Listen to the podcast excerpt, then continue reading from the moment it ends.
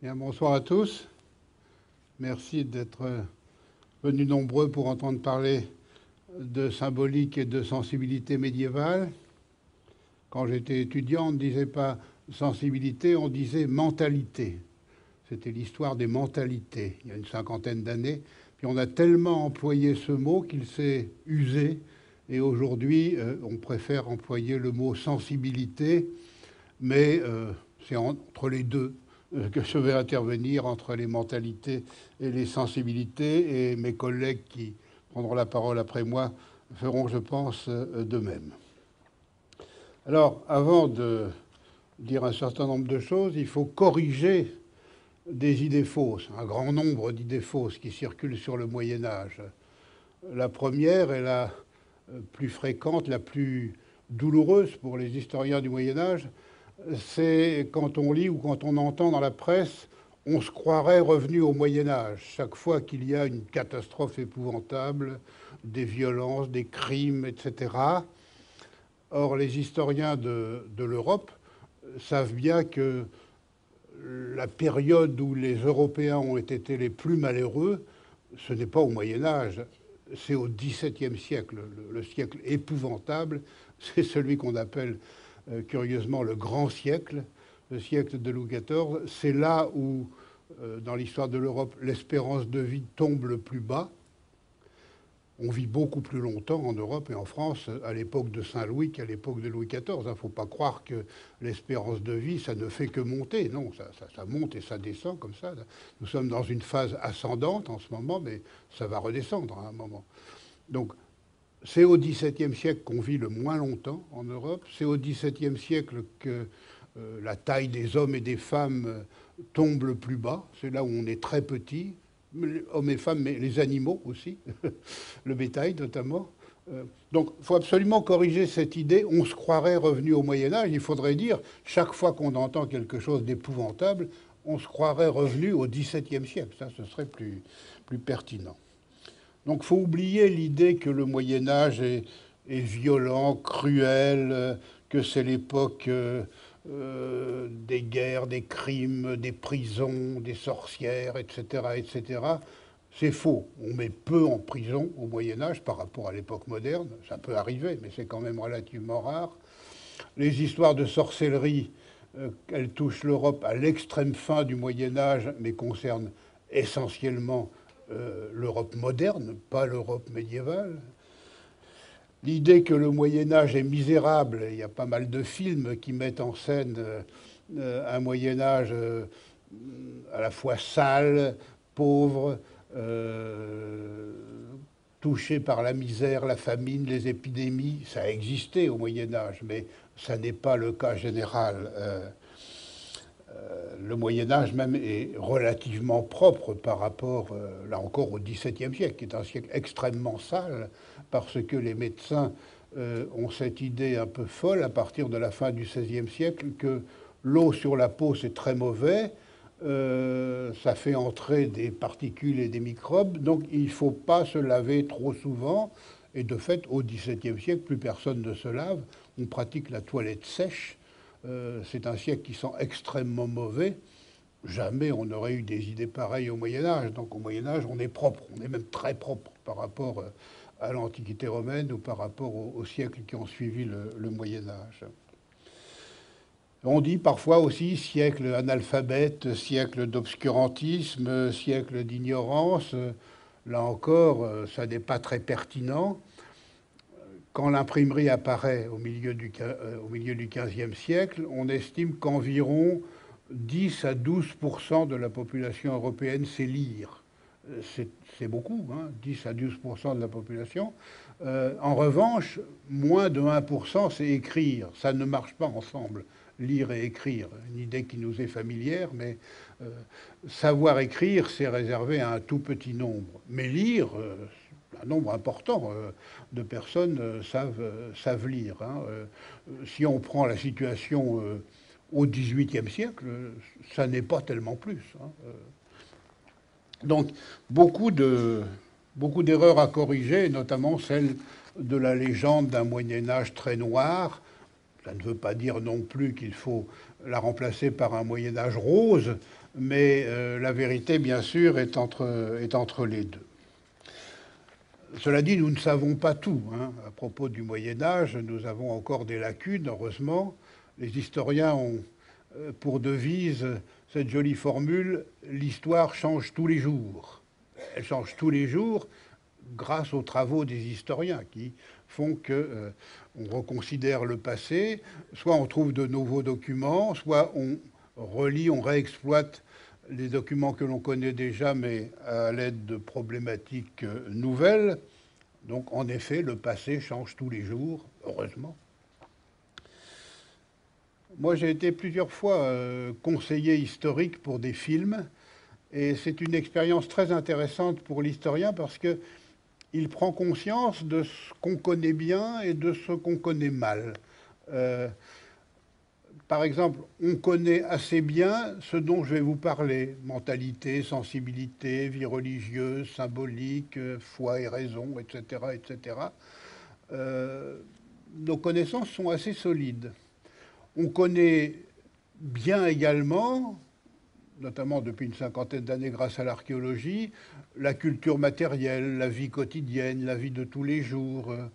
C'est entre les deux qu'on a nos trous. Euh, là, il y a des zones euh, qui parfois sont importantes au théâtre ou au cinéma. Euh, plusieurs fois, des metteurs en scène m'ont demandé, m'ont posé des questions à propos des gestes. Et ça, alors c'est un domaine que les historiens connaissent très mal. Je me souviens pour le nom de la rose, Jean-Jacques Hano me demandant comment on se dit bonjour au, début du XIVe siècle, quel geste on fait? Incapable de, lui répondre. Il demandait à d'autres, euh, on était une équipe de huit historiens sous la direction de Jacques Le Goff, à quel moment les moines ont leur capuchon sur la tête au XIVe siècle. C'est une histoire de moines, le nom de la rose. Euh, est-ce qu'au réfectoire, est-ce que pendant la messe, est-ce que ici ou là, les moines ont ou non leur capuchon sur la tête, les bénédictins, les cisterciens, les autres? Personne ne savait répondre, bien sûr. Il y avait un enjeu parce que c'était un film à gros budget, mais quand même, euh, si les moines n'avaient pas capuchon sur la tête, il fallait montrer la tonsure, donc il fallait tonsurer des figurants. Donc les payer plus cher, bien sûr, si on les tonsurait. Donc il y avait un enjeu budgétaire et, les historiens ne savaient pas répondre à la question. Il a fallu interroger des, vrais moines qui eux-mêmes ne savaient pas très bien répondre. Bref, tout ça pour dire que nous avons encore beaucoup à apprendre, même si nous savons beaucoup, beaucoup de choses. En outre, il faut périodiser, parce que le Moyen Âge, ça dure mille ans, hein, en gros du 5e au 15e siècle. Euh, l'expression Moyen Âge, d'ailleurs, les, hommes et les femmes du Moyen Âge n'ont pas conscience de vivre au Moyen Âge jusqu'au XIVe siècle. Et puis l'expression Moyen Âge euh, apparaît en Italie dans le courant du XIVe siècle, âge moyen, on dit en latin, et ça désigne la période entre l'Antiquité, pensée comme une espèce d'âge d'or, et le temps présent, donc l'entre-deux, entre la chute de l'Empire romain et le XIVe siècle est déjà appelé l'âge moyen. Euh, et puis l'expression va commencer à s'imposer euh, dans les pratiques courantes de l'histoire, puis dans les livres d'histoire à partir du XVIIe siècle. C'est d'ailleurs à partir du XVIIe siècle qu'en Europe, on commence cette habitude qui nous est familière de, compter par siècle. Mais avant, on ne le fait pas. Hein. Donc c'est quelque chose de postérieur au, Moyen Âge.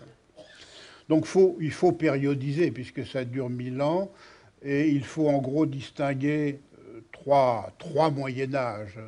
Un premier Moyen Âge qui va de, de la fin de l'Antiquité jusqu'à l'an 1000 à peu près, qu'on appelle Haut Moyen Âge, et qui est la période qui a laissé le moins de documents, donc on connaît moins bien.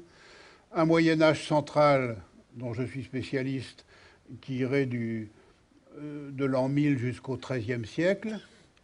Et puis un bas Moyen Âge, la fin du Moyen Âge, les XIVe et XVe siècles.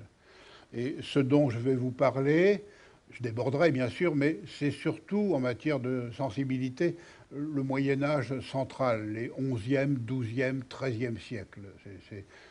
C'est l'âge d'or du Moyen Âge. C'est là où le Moyen Âge est pleinement Moyen Âge par rapport à l'image que l'on s'en fait. Mais les choses évoluent. Euh, je prends un exemple dans ce que je connais, c'est-à-dire je vais prendre presque tous mes exemples du côté de mes deux spécialités, l'histoire des animaux d'un côté, l'histoire des couleurs de l'autre, un peu aussi du côté des végétaux. Le chat, par exemple. Le chat, c'est un, bon animal pour suivre euh, les évolutions des attitudes envers euh, tel ou tel animal avec des renversements de valeurs. On a pas mal de travaux sur l'histoire du chat, alors qu'on en a très peu sur l'histoire du chien. Le chat, dans l'Antiquité et pendant le haut Moyen Âge, est un animal que l'on n'aime pas beaucoup en Europe. Il n'entre pas dans les maisons, euh, il a des habitudes nocturnes, ça, ça n'est pas bien. On s'en méfie, il a l'air euh, indomesticable, on ne l'aime pas beaucoup. Et l'attitude envers le chat va changer très rapidement au milieu du XIVe siècle, parce qu'au milieu du XIVe siècle, euh, se produit un événement considérable, la Grande Peste, la peste noire, qui en cinq ans fait disparaître à peu près un tiers de la population européenne. Incroyable, en cinq ans. Et les contemporains ont plus ou moins l'idée que les rats sont peut-être les agents de propagation de l'épidémie. Et ils se demandent si est-ce que les chats ne seraient pas plus efficaces que les belettes pour chasser les rats? En effet, depuis très longtemps, déjà le cas dans la Rome antique, pour chasser les rats et les souris, on utilise des belettes plus ou moins apprivoisées. Et ces belettes sont efficaces contre les souris, mais pas tellement contre les rats. Et alors on se dit, les chats seraient peut-être plus efficaces. Et on fait l'essai dans la deuxième moitié du XIVe siècle. Et en effet, on constate que les chats sont beaucoup plus efficaces que les belettes contre les rats. Et du coup, l'attitude envers les chats change. On les fait entrer dans les maisons, on les fait asseoir au coin du feu. Et en trois, quatre générations, l'attitude qui est la nôtre envers le chat s'installe en Europe occidentale. Et quand on lit, euh, sais pas, Montaigne, par exemple, au XVIe siècle, qui parle de ces chattes, il a exactement des propos qu'on pourrait tenir, nous, aujourd'hui. Hein. Donc ça, c'est un renversement de valeur qui s'est opéré euh, au Moyen Âge. Le chien, c'est un peu différent parce qu'il y a eu un renversement de valeur aussi, mais beaucoup plus lentement, pas d'un coup comme pour le chat. Euh, dans l'Antiquité, on n'aime pas les chiens. Euh, pendant le Haut Moyen Âge, non plus. C'est un animal extrêmement sale, symbole de luxure, passant pour un fidèle, il y a des exceptions, bien sûr. Mais enfin, on n'aime pas trop les chiens. Puis, commence à se revaloriser le chien? Euh, avec la vénerie. Devient un chien de chasse. Et alors, les chiens de chasse sont les premiers qu'on commence à estimer, à apprécier. Puis, ça entraîne peu à peu d'autres catégories de chiens. Les chiens de berger, les chiens gardiens. Et puis, à la fin du Moyen-Âge, l'évolution est consommée. Tous les chiens sont regardés avec un œil nouveau. Ça entraîne des, changements dans la symbolique du chien. Euh, comme il devient le, fidèle compagnon que nous connaissons, il faut absolument le débarrasser de ses, de ses vices, réels ou, supposés. Sur le plan symbolique, c'est important. Alors, euh, un, un, des vices du chien, c'était la saleté et la luxure. Le chien, c'est l'animal libidineux par excellence dans la symbolique antique et pour la plus grande partie du Moyen Âge. Mais comme il se revalorise, il faut lui enlever ce vice supposé. Et alors on fait quelque chose d'inouï. On déverse sur le cochon, qui n'y était absolument pour rien et qui avait déjà beaucoup de vices sur son dos, la goinfrerie et, la saleté, on lui ajoute euh, la sexualité, la luxure. Euh, et le, le, cochon, à partir de la fin du Moyen Âge et surtout le début de l'époque moderne, prend en charge en plus ce, vice-là. Euh, et le cochon, pour faire un jeu de mots, commence à faire des cochonneries, ce qu'il ne faisait jamais auparavant. C'était le chien qui faisait des cochonneries. Et à partir de l'époque moderne, en plus de tout le reste, le cochon devient un animal lubrique et euh, des expressions qui nous sont familières, comme vieux cochon, commencent à se mettre en place mais ça laisse des traces quand même. Euh, la luxure du chien, même encore aujourd'hui, les dames me pardonneront, mais si on traite une dame de truie, c'est moins grave que si on la traite de chienne. Et, ça, c'est un héritage donc du, Moyen Âge, de l'Antiquité et du Moyen Âge. Donc, périodiser et ne pas considérer le Moyen Âge comme un tout. On trouve euh, du côté des couleurs la même chose. Par exemple, la couleur noire, qui, comme toutes les couleurs, euh, est ambivalente. Elle a ses bons et ses mauvais aspects.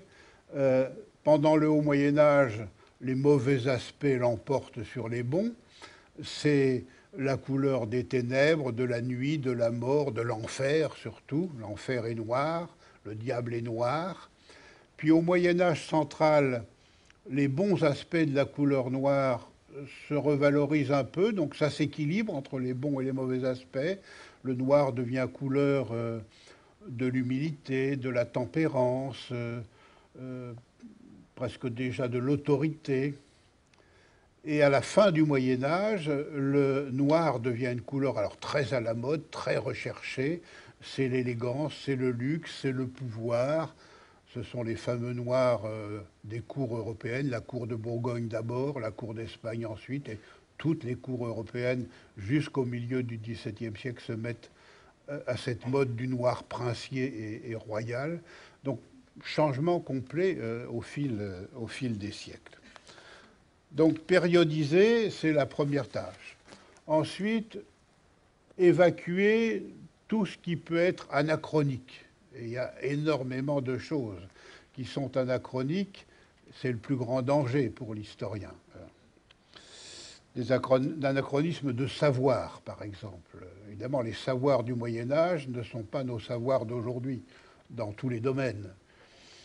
Il faut absolument accepter l'idée que nos connaissances actuelles, ce ne sont pas des vérités, ce sont des étapes dans l'histoire des connaissances. Et euh, nos successeurs euh, ricaneront sans doute de ce que nous croyons en 2017 euh, dans tous les domaines, euh, en physique, en chimie, en médecine, bien sûr. Ce n'est pas de l'ordre de la vérité. Ça va continuer d'évoluer, se compléter, parfois se transformer. Donc quand on regarde vers le passé, c'est la même chose. Euh, il y a des différences et ne nous moquons pas des croyances, des connaissances, des savoirs du passé. Euh, ce serait montrer qu'on n'a absolument rien compris à ce qu'était l'histoire. Et malheureusement, c'est une tendance actuelle hein, qui se répand euh, dans la presse, auprès du grand public. on juge le passé à l'aune des savoirs, des sensibilités, des morales d'aujourd'hui c'est vraiment, en effet, montrer qu'on n'a rien compris à ce qu'était l'histoire, mais vraiment rien. Et si on fait ça dans le temps, euh, pour l'histoire, on va le faire aussi dans l'espace. Et on va se mettre en 2017 à juger les sociétés qui ne pensent pas comme la société occidentale, donc elles se trompent, ou elles sont immorales, ou etc. etc. Dans les domaines que je connais, par exemple la zoologie, la zoologie médiévale, ça n'est pas la zoologie moderne. Et quand on travaille sur l'histoire des animaux, évidemment, il faut partir de la zoologie médiévale, si on est médiéviste, et pas du tout des savoirs d'aujourd'hui. Il y a des notions qui sont inconnues. Euh, mammifère, par exemple, c'est une notion inconnue, dont on se sert, nous, pour classer les animaux, mais euh, elle n'est pas antérieure au XVIIIe siècle. Ou insecte. Insecte, c'est une notion inconnue. Hein. Au Moyen Âge, quand on classe les animaux, on fait comme le faisaient les Romains, on distingue cinq catégories. Les quadrupèdes, ce sont ceux qui ont quatre pattes et qui marchent sur la terre. Les poissons et tout ce qui vit dans l'eau.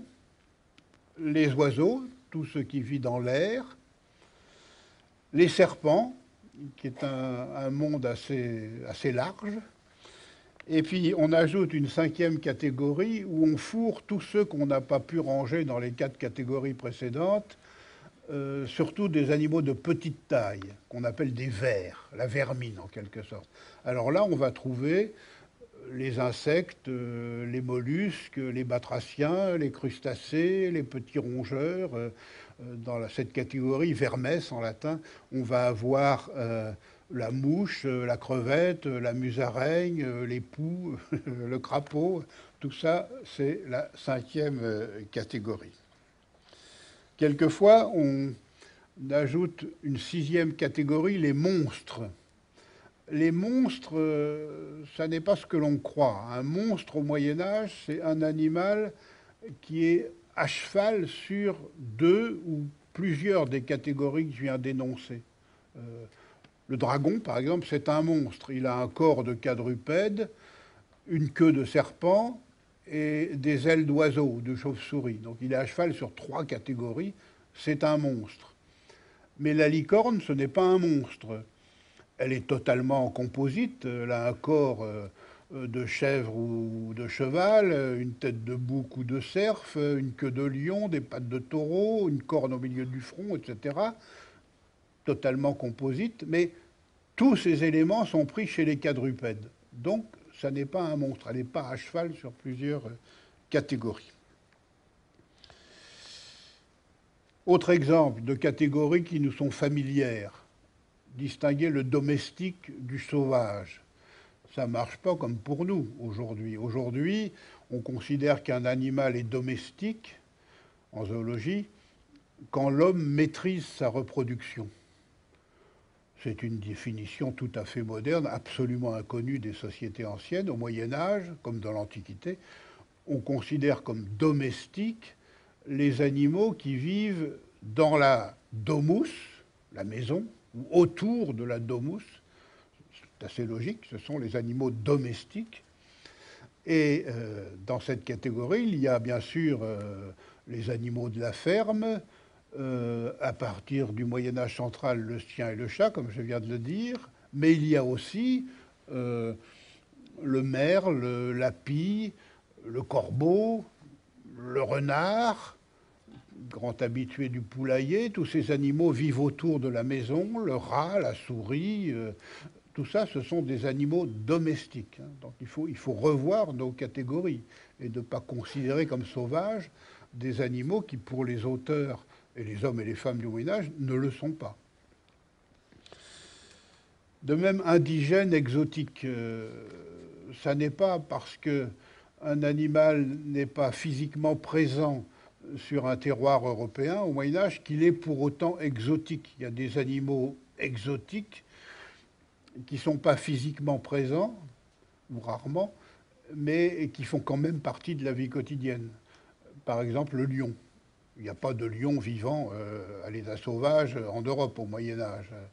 Il y a des montreurs de lions qui se déplacent euh, de marché en marché, de foire en foire. Il y a des ménageries princières où épiscopale où l'on peut voir des, fauves, euh, mais euh, il n'y a pas vraiment de lion à l'état sauvage. Et pourtant, le lion, tout le monde le connaît, parce que dans n'importe quelle église, c'est plein de lions, des lions sculptés, des lions peints, des lions racontés, euh, des lions imaginés ou rêvés, la Bible en est plein, donc il fait partie de l'univers quotidien.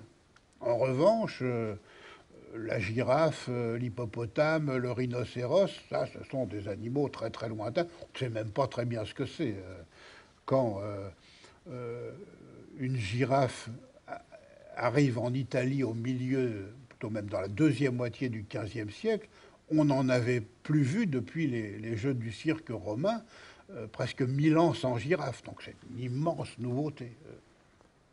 L'hippopotame, on ne sait même pas à quoi il ressemble. Hein. C'est un cheval de rivière, mais on n'en sait pas plus. Du côté donc de la zoologie, il faut revoir nos catégories. Il faut même admettre des choses qui nous choquent aujourd'hui, encore que. Euh, euh, aujourd'hui, nous distinguons par exemple le corbeau de la corneille. Ce sont deux espèces d'oiseaux, cousines bien sûr, mais différentes. ce que je vais dire va presque nous étonner, il y, a, des corbeaux femelles et des corneilles mâles. Pour le Moyen Âge, la corneille est évidemment la femelle du, corbeau. Euh, l'idée qu'il y ait des, corbeaux femelles et des corneilles mâles, c'est extravagant. quand on réfléchit, euh, c'est vrai que c'est assez extravagant. Hein. Par là même, l'historien du Moyen Âge doit accepter que euh, l'histoire que nous appelons naturelle, l'histoire naturelle, c'est une forme d'histoire culturelle parmi d'autres formes d'histoire culturelle. Il n'y a pas de frontières. Pour les couleurs, c'est un peu la même chose. Des euh, vérités, entre guillemets, qui nous sont familières ne le sont pas du tout. Pour un exemple simple. Nous, dès l'école maternelle, nous avons appris à mélanger du, bleu et du jaune pour faire du vert. Ça, nous semble une évidence. On sait faire ça avec une boîte de peinture. Eh bien ça, les peintres et les teinturiers ne le font pas au Moyen Âge. Il faut attendre le XVIIe siècle pour que l'on ait en teinture ou en peinture du mélange de bleu et de jaune. Et ça reste rare. Hein. Au XVIIIe siècle encore, sous Louis XV, à Paris, à l'Académie royale de peinture, un grand peintre comme euh, Oudry, qui est un peintre euh, animalier surtout, euh, on est vers 1750, à l'Académie royale de peinture, dans une séance, il, est scandalisé que certains de ses collègues, pour faire du vert, mélangent du jaune et du bleu. Ça lui semble absolument indigne d'un grand peintre. On sait très bien faire du, du, vert, mais on procède autrement. on a des pigments verts. Cela parce que Newton n'est pas encore passé par là euh, au Moyen Âge, et c'est lui qui découvre à la fin du XVIIe siècle un nouvel ordre des couleurs qu'on appelle le spectre, qui est resté euh, l'ordre normal pour classer les couleurs en physique et en chimie jusqu'à aujourd'hui, l'ordre scientifique des couleurs. C'est l'ordre de l'arc-en-ciel, hein, violet, indigo, bleu, vert, jaune, orangé, rouge. Mais dans l'Antiquité, au Moyen Âge, on ignore complètement ce classement-là. On en a un autre, celui d'Aristote. Blanc, jaune, rouge, vert, bleu, noir. Ça n'a aucun rapport avec le spectre. Et évidemment, si on est historien de l'Antiquité ou du Moyen Âge, il faut oublier le spectre. Il faut partir de ce classement aristotélicien. Ça veut dire que le blanc et le noir sont des couleurs à part entière, que le rouge est la couleur la plus importante au milieu de l'axe, que le vert est près du bleu, en effet, mais loin du jaune, donc personne n'a idée de mélanger du jaune et du bleu pour faire du vert, etc. etc. Hein. Donc des, choses qui pour nous sont évidentes ne le sont pas du tout au fil des siècles. Couleur chaude, couleur froide, c'est pareil. Il n'y a pas dans l'absolu des couleurs qui sont chaudes et des couleurs qui sont froides. Ce sont des conventions qui varient euh, selon les sociétés et selon les, époques. Donc, euh, euh, différence importante. Au Moyen Âge, le bleu est chaud. C'est la plus chaude de toutes les couleurs. Pour nous, le bleu est froid. Donc, ne, soyons pas anachroniques. Imaginons que je regarde un tableau italien de la fin du Moyen Âge, ou même encore de la Renaissance, et je me dis, je vais étudier dans ce tableau la proportion des couleurs chaudes et des couleurs froides. Si je pense que le bleu est froid, comme euh, dans nos salles de bain, je me trompe complètement et je vais dire des, bêtises énormes. Donc des différences, parfois très grandes, euh, qu'il faut éviter, contourner, accepter pour ne pas commettre d'anachronisme. Cela étant posé, je vous donne quelques exemples de systèmes de valeurs importantes pour les hommes et pour les femmes du Moyen Âge. Évidemment, je, ne parle pas, comme certains de mes collègues qui vont suivre, des spéculations euh, de très haut niveau. Euh, je parle plutôt du, du, commun des mortels au Moyen Âge plutôt central et des systèmes de valeurs qui sous-tendent l'ensemble de la société. Justement, l'une des premières choses importantes au Moyen Âge, c'est de respecter l'ordre social. Chacun doit rester à sa place et vouloir changer de place, changer d'état, changer de métier même parfois, euh, c'est presque un péché. C'est une offense faite à Dieu. Dieu a mis chacun à sa place et il faut y rester. Euh, ça a des conséquences. Par exemple, l'ambition est mal vue, l'ambition de s'élever. Euh, c'est presque un, péché, c'est perturber l'ordre établi. Euh, faire fortune, c'est mal vu aussi. Ça n'est pas dans l'ordre naturel des choses. Mais euh, faire vœu de pauvreté, quand, quand il est trop grand, ce vœu, c'est mal vu aussi. aussi. Par exemple, Saint Louis dans la deuxième partie de son règne, après son retour de croisade, croisade malheureuse qui a échoué, euh, il pense que c'est parce qu'il mène une vie trop riche que Dieu n'a pas permis que la croisade réussisse, et il commence à tomber dans une espèce d'ascétisme alimentaire, d'humilité vestimentaire. Ça va durer une quinzaine d'années. Et les contemporains ressentent ça comme un péché, presque un péché d'orgueil. C'est un roi, il doit se comporter comme un roi, s'habiller comme un roi. Or, euh, ça n'est pas une vertu chrétienne de faire humilité excessive. On est en plus à une époque où il y a euh, comme vertu principale la tempérance, le juste milieu. Ça, c'est la principale des, vertus. Ne pas transgresser non plus l'ordre naturel, ne pas confondre par exemple euh, l'homme et la femme.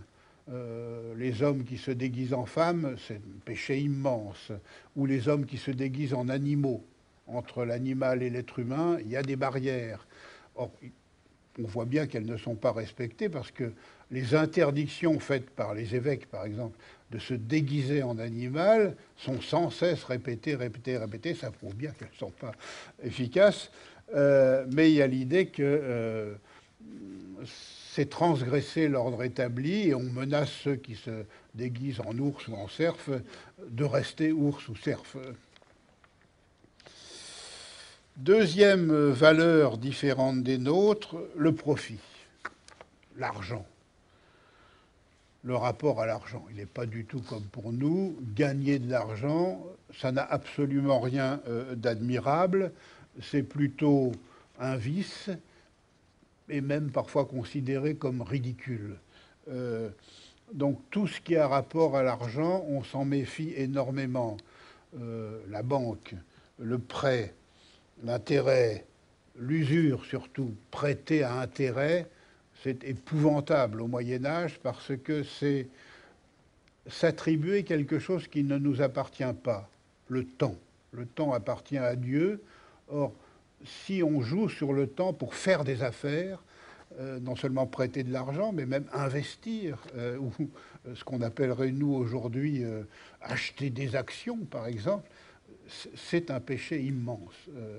Et ça, laisse des traces hein, dans, dans les sensibilités européennes.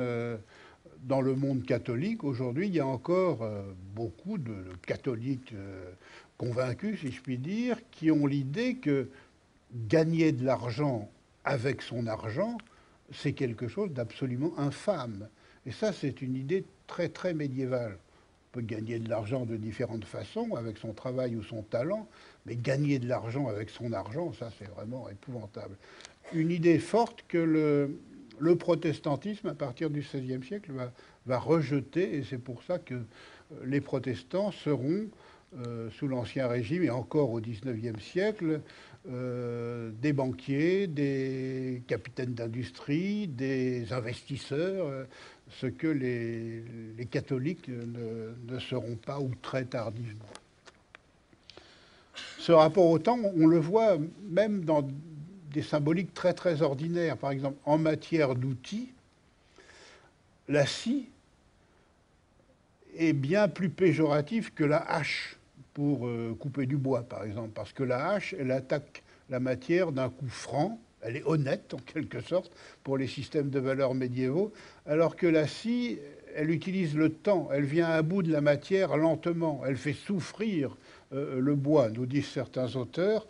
C'est un outil abominable qu'on connaît bien, euh, mais dont on se sert extrêmement peu. Elle est d'abord trop efficace et, ensuite elle utilise le temps pour revenir à bout de la matière. Autre valeur euh, peu appréciée, contrairement à nos valeurs actuelles, la victoire, gagner. Ça, ce n'est pas une valeur euh, médiévale, en tout cas pas du Moyen Âge central. À l'époque féodale, un seigneur doit faire la guerre. Mais ce qui compte, c'est de faire la guerre, c'est pas de remporter la victoire. C'est à la limite, c'est euh, perturber, là encore, l'ordre établi et quelque peu ridicule. Euh, le, jeu d'échecs en est un très bel exemple. Quand le jeu d'échecs arrive en Occident, vers l'an 1000, c'est un jeu asiatique, hein, il est né aux Indes vers le VIe siècle, la culture arabo-musulmane le transmet à l'Occident, et l'Occident doit complètement repenser le jeu parce que c'est un jeu qui n'est pas né en Occident, donc on repense la nature des pièces, la marche des pièces, la couleur de chaque camp. Hein. Dans le jeu asiatique, on oppose un camp rouge et un camp noir. Noir contre rouge, ça représente rien du tout euh, pour l'Occident. Donc on change une des deux couleurs et on ne fait pas blanc contre noir. Il va falloir attendre l'époque moderne pour ça. On fait rouge contre blanc parce que le couple de couleurs le plus fort au Moyen Âge, c'est rouge contre blanc, c'est blanc et rouge. Ça, c'est un couple de contraires. Donc pendant quelques siècles, sur l'échiquier, on va voir s'affronter un camp rouge et un camp blanc. Mais surtout, dans le jeu indien, puis arabo-musulman, il y a un perdant et un gagnant. Euh, la partie s'arrête à un certain moment. Pour la mentalité de l'époque féodale, c'est absurde. Euh, c'est pas possible qu'il y ait un vainqueur et un vaincu. Et donc, on change un peu les règles. Et quand quelqu'un est en position qu'on appellerait nous pat, euh, euh, pas pat, mat aujourd'hui, euh, eh bien, celui qui est échec et mat, eh ben, il déplace une pièce et puis la partie continue. Ce qui compte, c'est de jouer aux échecs, c'est pas de gagner. voilà, ça c'est très très médiéval.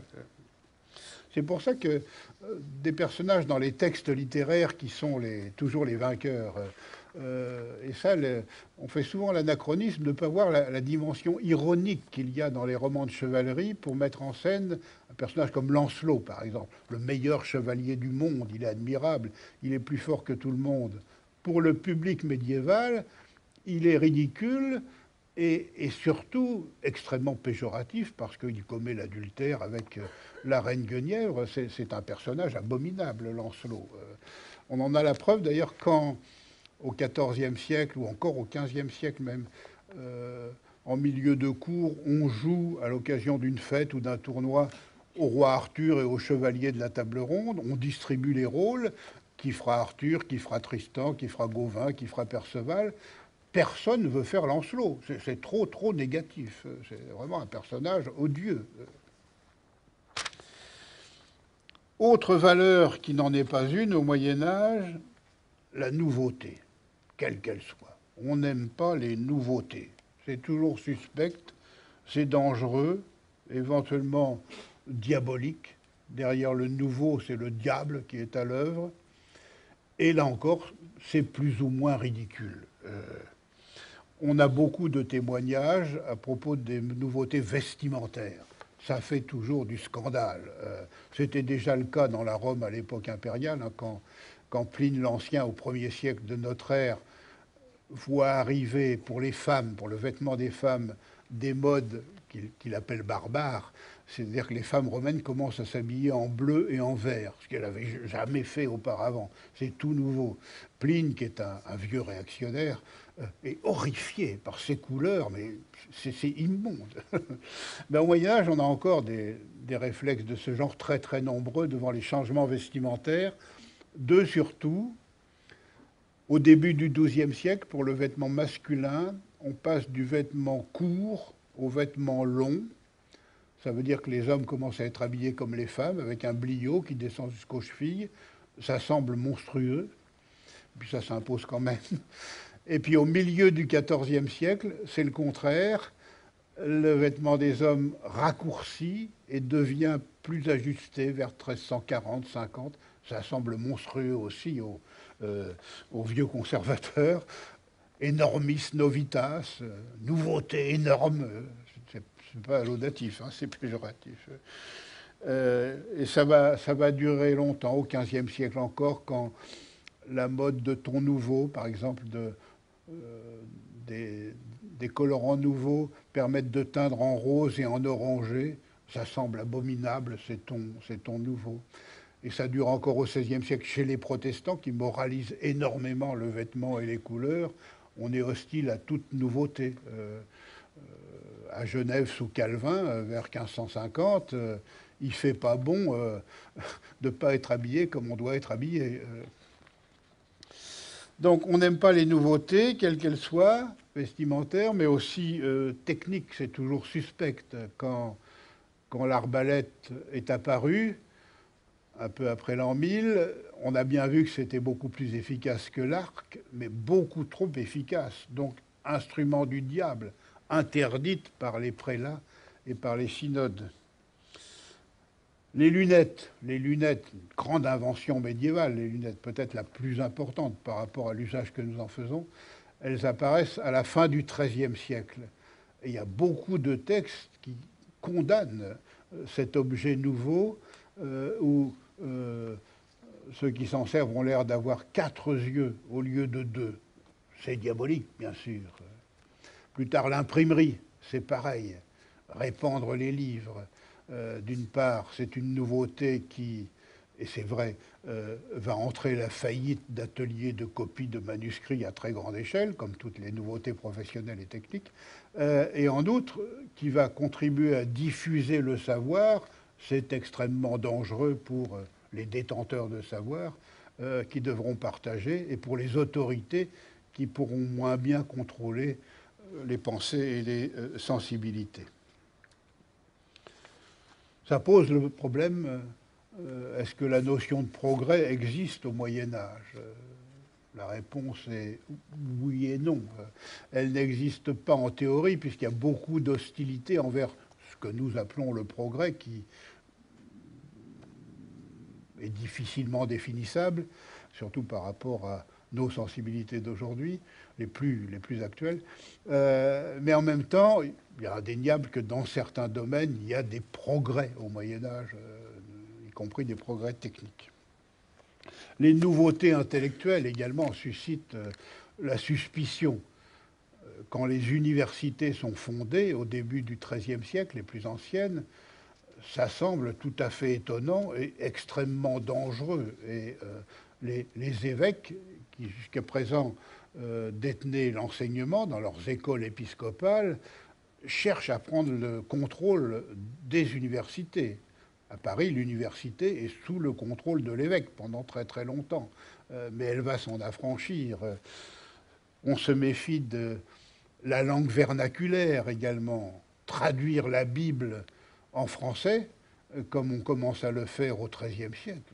Ça semble aux théologiens absolument scandaleux. Et quand Luther traduira la Bible latine en allemand au XVIe siècle, ça semble encore euh, scandaleux. Euh, c'est trahir le texte, le texte sacré. Même pour les documents administratifs, il va falloir du temps avant que les actes émanant des autorités laïques quelle qu'elle soit, abandonne le latin. Hein, euh, pour les rois de France, il faut attendre euh, le règne de François Ier, la date de 1539, pour que les actes officiels sortis de la chancellerie royale soient écrits non pas euh, en français au lieu du latin, mais à la fois en latin et en langue vernaculaire. Hein. Et il y a des pays qui n'y sont pas encore passés. Hein, en Suisse, par exemple, la langue officiel de la Suisse, c'est le latin. Tout ce qui est constitutionnel et euh, fédéral euh, est d'abord promulgué en latin en Suisse. Ça, évite d'ailleurs des problèmes de préséance entre euh, le français, l'allemand, l'italien et le romanche. On passe par le latin. Hein. quand vous voyez CH sur une plaque de voiture suisse, ça ne veut pas dire confédération helvétique, c'est aussi CH du côté de la Suisse alémanique, ça veut dire confédération helvetica, c'est du latin. Pareil en Belgique, pour éviter les histoires entre euh, le néerlandais et le français, on a recours au latin, au cours aujourd'hui en, 2017. Les nouveautés intellectuelles donc, sont suspectes, les nouveautés artistiques également. Euh, on n'a pas beaucoup de goût pour ce qui n'est pas comme d'habitude, au moins jusqu'au milieu du XIVe siècle. Puis les, choses commencent à changer. Mais quand un prince euh, grand mécène et bibliophile comme Jean de Berry, le frère du roi de France Charles V, euh, montre qu'il aime ce qu'on appellerait, nous, l'art contemporain, c'est-à-dire l'art le plus nouveau de son temps, il choque les autres princes. C'est bizarre quand même d'aimer ce genre de truc tout à fait nouveau et pas ce qui est euh, traditionnel. Voilà des systèmes de valeurs sur lesquels s'emboîtent des faits de sensibilité concernant le quotidien ou la vie euh, matérielle. Je vous en donne quelques exemples. Une obsession pour les hommes et pour les femmes du Moyen Âge, c'est la quête de la lumière. On a peur des ténèbres, on a peur de la nuit. Donc on cherche la lumière et si on est à l'intérieur à s'éclairer, mais ça coûte cher, euh, on s'éclaire toujours avec des flammes, c'est-à-dire des lumières qui bougent, qui n'ont aucun rapport avec nos lumières à nous. Hein. Il faut s'en souvenir quand on visite euh, un musée ou une exposition. Euh, nous oublions que pour tout ce qui est antérieur à la fin du 19e siècle, c'est-à-dire tout ce qui est antérieur à l'électricité, euh, a été conçu et vu dans des conditions d'éclairage qui n'ont aucun rapport avec nos conditions d'éclairage au musée. Mais on l'oublie, bien sûr. Or, toutes les lumières anciennes, euh, torches, chandelles, euh, lampes à huile, euh, bougies, cierges, même le gaz au XIXe siècle, ça bouge. Ce sont des lumières qui bougent et qui font bouger les formes et les couleurs. Alors que notre électricité, elle est relativement statique. On ne peut absolument pas voir comme, comme nos ancêtres. Pas possible. Donc il y a cette quête de la lumière et une attention beaucoup plus grande nous aux qualités, aux différentes qualités de lumière. Euh, on le voit bien quand on étudie le lexique, notamment le lexique latin. Euh, pour les hommes et les femmes du Moyen Âge, le clair et le brillant, c'est totalement différent, ça n'a aucun rapport. Et le lumineux, c'est encore autre chose, alors que nous, on aurait tendance à euh, faire des synonymes hein, de ces trois mots, clair, brillant, lumineux, oui, c'est à peu près pareil pas du tout pour la sensibilité euh, médiévale. De même, euh, euh, transparent, translucide et diaphane, ce n'est pas du tout la même chose. Hein. Il y a des qualités de transparence avec un lexique précis. On n'a pas de vocabulaire moderne qui permet de traduire ces mots latins qui sont d'usage assez, assez, assez courant. De manière générale, on est fasciné par tout ce qui joue avec la lumière et on y attache euh, beaucoup de prix, ce qui fait que euh, dans la hiérarchie des, des matériaux, il y en a qui sont plus prestigieux que d'autres parce qu'ils renvoient la lumière d'une certaine façon, ou sont eux-mêmes lumière. L'or est la valeur de référence. Euh, il y a une admiration, une fascination pour l'or au Moyen Âge. Quand on est historien de l'art du Moyen Âge, on a pas mal de difficultés avec ça parce que l'or, c'est infotographiable. Hein, euh, que ce soit des, fonds d'or dans les manuscrits enluminés ou des pièces d'orfèvrerie, si vous étudiez cela sur euh, euh, des photographies sur papier ou sur l'écran d'un ordinateur, l'or est complètement trahi. Il faut aller voir les, les, originaux. Hein. Mais dans les systèmes de valeurs médiévaux, il y a plus prestigieux encore que l'or, ce sont les pierres précieuses avec des hiérarchies qui changent. Pendant le haut Moyen Âge, on aime euh, la plus admirée, c'est le rubis. Puis au Moyen Âge central, le saphir euh, prend la place du rubis comme première pierre précieuse. Puis à la fin du Moyen Âge, c'est le diamant qui l'emporte sur toutes les autres.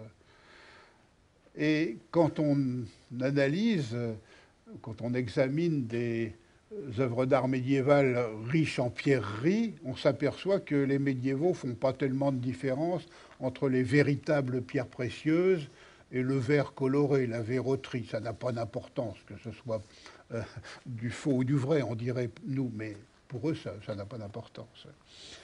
Donc la hiérarchie, c'est l'or, c'est ce qu'il y a de mieux, mais il y a mieux, c'est les pierres précieuses, et encore mieux que les pierres précieuses, le top du top du top, pour le Moyen Âge, ce sont les perles. Ça, il y a une fascination pour les perles, euh, avec toutes sortes de légendes pour savoir d'où elles viennent, ce que c'est exactement, etc. Quand un commanditaire euh, fait réaliser une œuvre d'art, euh, il y a aussi une hiérarchie de ce que l'on admire, ce que l'on admire moins, et ce que l'on admire le plus dans une œuvre d'art, quelle qu'elle soit, c'est l'éclat, c'est son rapport à la lumière. Ensuite, c'est la couleur, les couleurs. Il y a des belles couleurs, mais c'est assez difficile de définir ce qu'est une belle couleur. Puis, les matériaux utilisés. Et en dernier, mais vraiment en dernier, le travail de l'artiste. Alors ça, on s'en moque éperdument jusqu'au milieu du XIVe siècle. Ça n'a pas grande importance. C'est pour ça que vaut mieux parler d'artisan que d'artiste. En outre, tout, est collectif. C'est pour ça que l'histoire de l'art est souvent à côté de la plaque quand elle, pour ces périodes-là, le Moyen Âge central, quand elle cherche à, mettre un nom sur une œuvre d'art, d'une part, c'est un travail collectif, de l'autre, c'est anachronique par rapport à l'époque concernée, et troisièmement, c'est d'une immense fragilité par rapport à, nos connaissances. Donc admiration pour la lumière, peur de la nuit, des ténèbres, c'est naturellement le monde du diable et des créatures du diable. Par là même, la sensibilité médiévale rejette tous les animaux qui ont des mœurs nocturnes. Euh, le chat, euh, la chouette, euh, le renard, ce sont créatures du diable, ou tous ceux qui ont un pelage ou un plumage noir. Le corbeau est la principale victime de cette sensibilité. L'Antiquité grecque et romaine, et païenne aussi, barbare, avait une immense vénération pour le corbeau. Euh, euh, Pline, même dans l'histoire naturelle, souligne déjà que c'est le plus intelligent de tous les animaux. Le christianisme part en guerre contre le corbeau parce qu'il a un plumage noir, parce que dans la Genèse aussi, euh, au moment du déluge, il n'est pas revenu prévenir Noé que les eaux s'étaient retirées, il faut envoyer la colombe. Euh, donc il y a une guerre faite au corbeau, le plus abominable de tous les animaux. Et heureusement, le corbeau aujourd'hui euh, prend sa revanche, puisque dans toutes les enquêtes récentes sur l'intelligence animale, le plus intelligent, c'est lui, ce que les, Romains disaient déjà. il est au niveau des, grands singes, et même parfois avant les grands singes. Peur de la nuit, des ténèbres.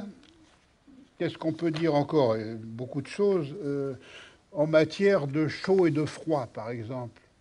Toujours priorité au froid. Le Moyen Âge, enfin dans l'Europe tempérée en tout cas, et au Moyen Âge central, on se méfie de la chaleur, on se méfie de la sécheresse, on sait lutter contre le froid, on arrive à peu près à lutter contre l'humidité, mais contre la grande chaleur, on ne peut rien. Donc on n'a pas du tout comme nous euh, cette quête du soleil et cette quête euh, de la période chaude, etc.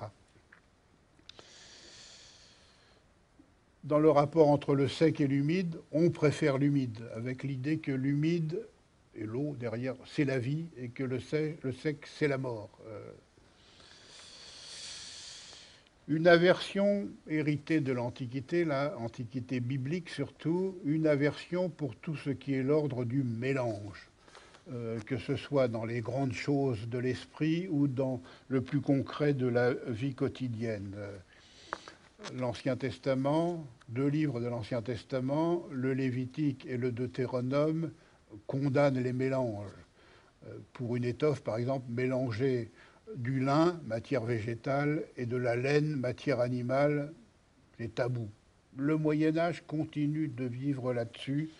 On ne fait pas de mélange de matière, euh, qu'elle soit textile ou non. Euh, on ne mélange pas ou on évite de mélanger animal, végétal, minéral. Il y a toujours l'idée au Moyen Âge, et ça va durer longtemps, et on y revient aujourd'hui, que le végétal est toujours plus pur que l'animal le végétal et l'animal sont vivants, le minéral est mort, mais dans les vivants, le végétal est plus pur, donc plus valorisant, mieux que l'animal. Le, prêtre qui dit la messe, euh, jamais il ne portera sur lui un vêtement de laine. Il aura toujours euh, du lin. ça vaut pour les couleurs, puisque je suis spécialiste de couleurs. Tout ce qui mélange les couleurs sur le même plan, par de la rayure, par exemple, ou par du damier, c'est toujours péjoratif. Ça habille les personnages négatifs dans les images, mais aussi dans la société. Mais c'est un problème de regard aussi. Euh, il y a un scandale de la rayure, parce que quand une surface est rayée, l'œil n'arrive pas à distinguer la figure du fond. Hein. Si vous avez un rayé horizontal avec euh, quatre bandes blanches et quatre bandes rouges, le rouge, il est au fond ou c'est lui la figure? On ne sait pas. Il n'y a qu'un plan, il n'y en a pas deux. C'est une espèce de scandale. En revanche, si vous portez euh, sur vous euh, une chemise blanche par-dessus euh, une tunique verte, puis un bliot rouge et un manteau bleu, un empilement de quatre couleurs différentes, ça, ce n'est pas péjoratif parce que ce n'est pas sur le même plan. Hein. Ce n'est pas considéré comme bariolé, polychrome. Mais en revanche, si vous faites une surface avec des petits carrés comme euh, un damier, puis que vous en faites euh, un rouge, un jaune, un vert, un bleu, puis que vous recommencez, ça c'est absolument diabolique. Voilà quelques exemples de euh, sensibilité. Il va falloir que je, que je termine. Je termine par les, les animaux et les relations entre les hommes, les femmes et les animaux, qui ne sont pas du tout les mêmes qu'aujourd'hui. Il y a des débats au Moyen Âge, hein, et tout ce que je raconte est quand même débattu. Euh, il y a des partisans des nouveautés, il n'y a pas que des conservateurs et des réactionnaires. À propos des animaux, on se demande est-ce qu'ils font partie de la communauté chrétienne ou non? Il y a un courant qui invite à opposer l'homme et l'animal. L'homme a été fait à l'image de Dieu, l'animal est une créature imparfaite, sinon impure, ne euh, peut pas ressembler à Dieu. Euh, euh, donc ça, c'est le courant dominant. Mais il y a un deuxième courant qui est hérité d'Aristote, au fond, c'est l'idée d'une communauté des êtres vivants. Ça traverse aussi tout le Moyen Âge. Et là, on se demande si les, animaux sont aussi enfants de Dieu. C'est ce que dit Saint Paul dans l'Épître aux Romains. Même la créature sera, c'est-à-dire l'animal, sera libéré de la servitude euh, et entrera librement dans la maison des enfants de Dieu au moment du jugement dernier. Donc on se pose des questions. Est-ce que les animaux ressuscitent vraiment après la mort euh, et alors là, il y a des débats. Où est-ce qu'ils vont euh, Est-ce qu'ils vont en enfer, au paradis? Est-ce que c'est le même enfer ou le même paradis que pour les humains? Ou un enfer et un paradis pour animaux Ou pour chaque espèce animale À l'Université de Paris, au XIIIe siècle, on, parle de cela. On se demande, est-ce qu'on a droit de faire travailler les animaux le dimanche? Euh, il y a beaucoup d'animaux qui travaillent au Moyen Âge, euh, pas seulement les, chevaux, les ânes et les mulets, mais euh, beaucoup d'autres. Les, bœufs tirent la charrue, les cochons tirent la brouette, etc. etc. donc on se pose la question, est-ce qu'il est légitime, le jour du Seigneur, de faire travailler les animaux? Est-ce qu'il faut leur imposer, en période de carême par exemple, des, jours de jeûne ou pas? Ça, ça, nous fait sourire, évidemment, mais en souriant, nous sommes anachroniques. Ce sont des, questions pleinement médiévales. Est-ce que le Christ est venu sur Terre sauver aussi les animaux? Voilà une question que l'on se pose. Et un théologien, un immense théologien, l'évêque de Paris, Guillaume d'Auvergne, euh, dans la première moitié du XIIIe siècle, répond Oui, Jésus est venu sur Terre sauver aussi les animaux. La preuve, c'est qu'il est né dans une étable. Et ça, ça semble une preuve absolument euh, indiscutable. On se demande aussi si les animaux sont capables de comprendre ce qu'est le bien et ce qu'est le mal. Est-ce que ce sont des êtres euh, responsables, moraux, perfectibles? Et là, les réponses diffèrent selon les catégories animales. On distingue des animaux supérieurs qui sont capables de comprendre le bien et le mal ou de faire des progrès dans le domaine moral, et d'autres non ça fait qu'on conduit au tribunal un certain nombre d'espèces animales entre le XIIIe et le XVIIe siècle. Ce sont les, fameux procès d'animaux, hein, euh, un cochon vagabond a, renversé un nouveau-né dans son berceau et a commencé à le manger.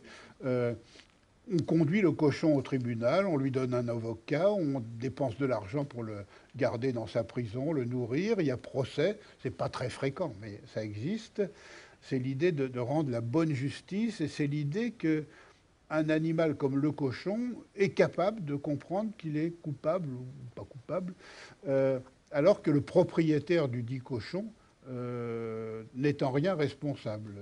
Alors que nous, aujourd'hui, si, un chien occasionne un accident, c'est le propriétaire du chien qui va être condamné. Donc, des systèmes de valeurs différents des nôtres, et au fond, une proximité avec l'animal beaucoup plus grande que, que en ce début du XXIe siècle.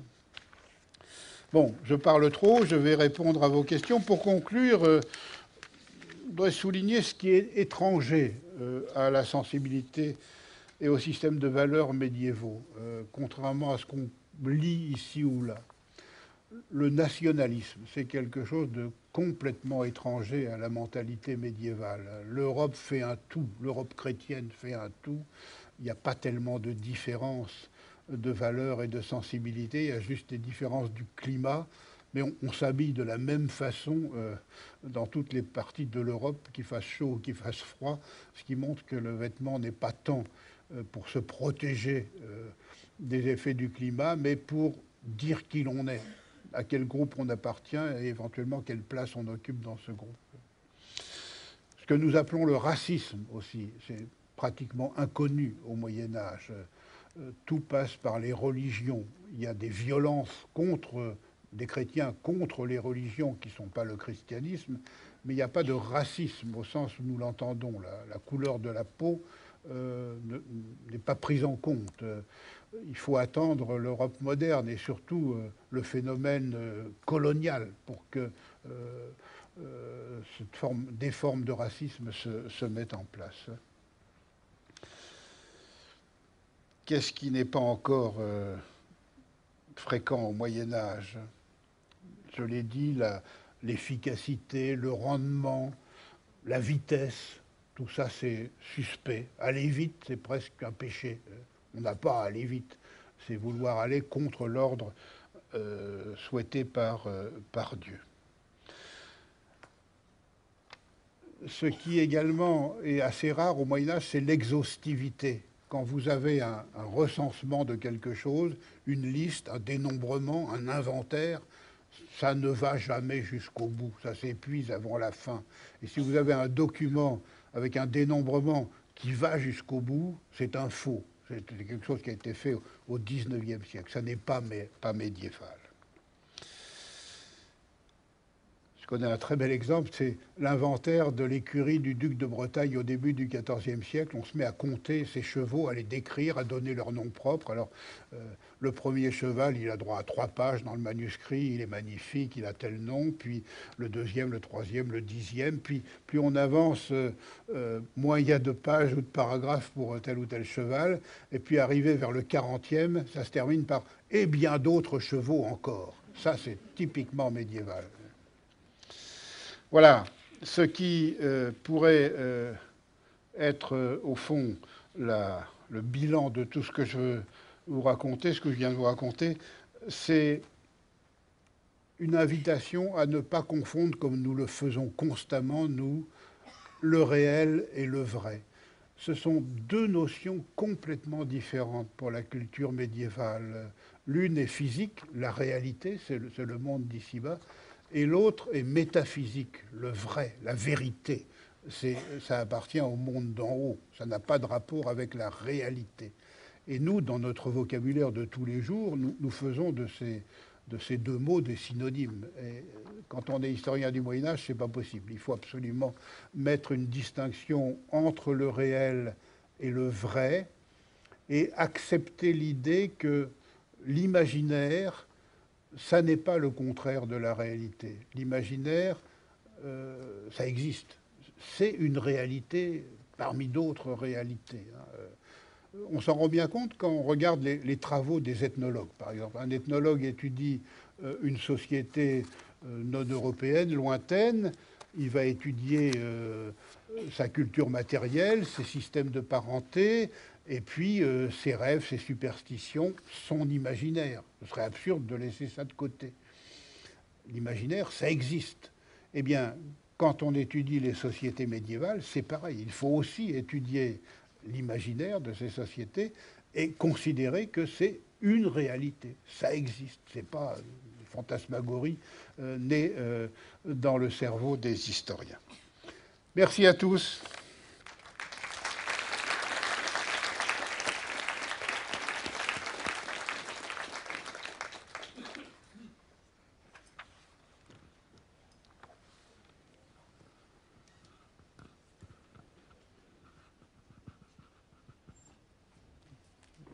Commence. Donc, euh, n'hésitez pas à me poser des questions, je n'ai pas pu tout dire. Oui, oui. Jean, vous avez une question ici. Voilà. Bon.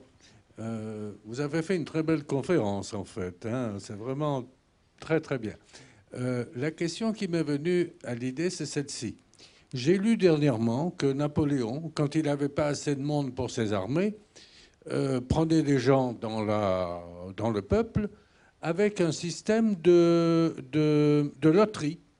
Et ceux qui étaient désignés, ils pouvaient quand même s'en sortir parce que c'était légal. Ils pouvaient payer quelqu'un pour faire l'armée à sa place. Bon.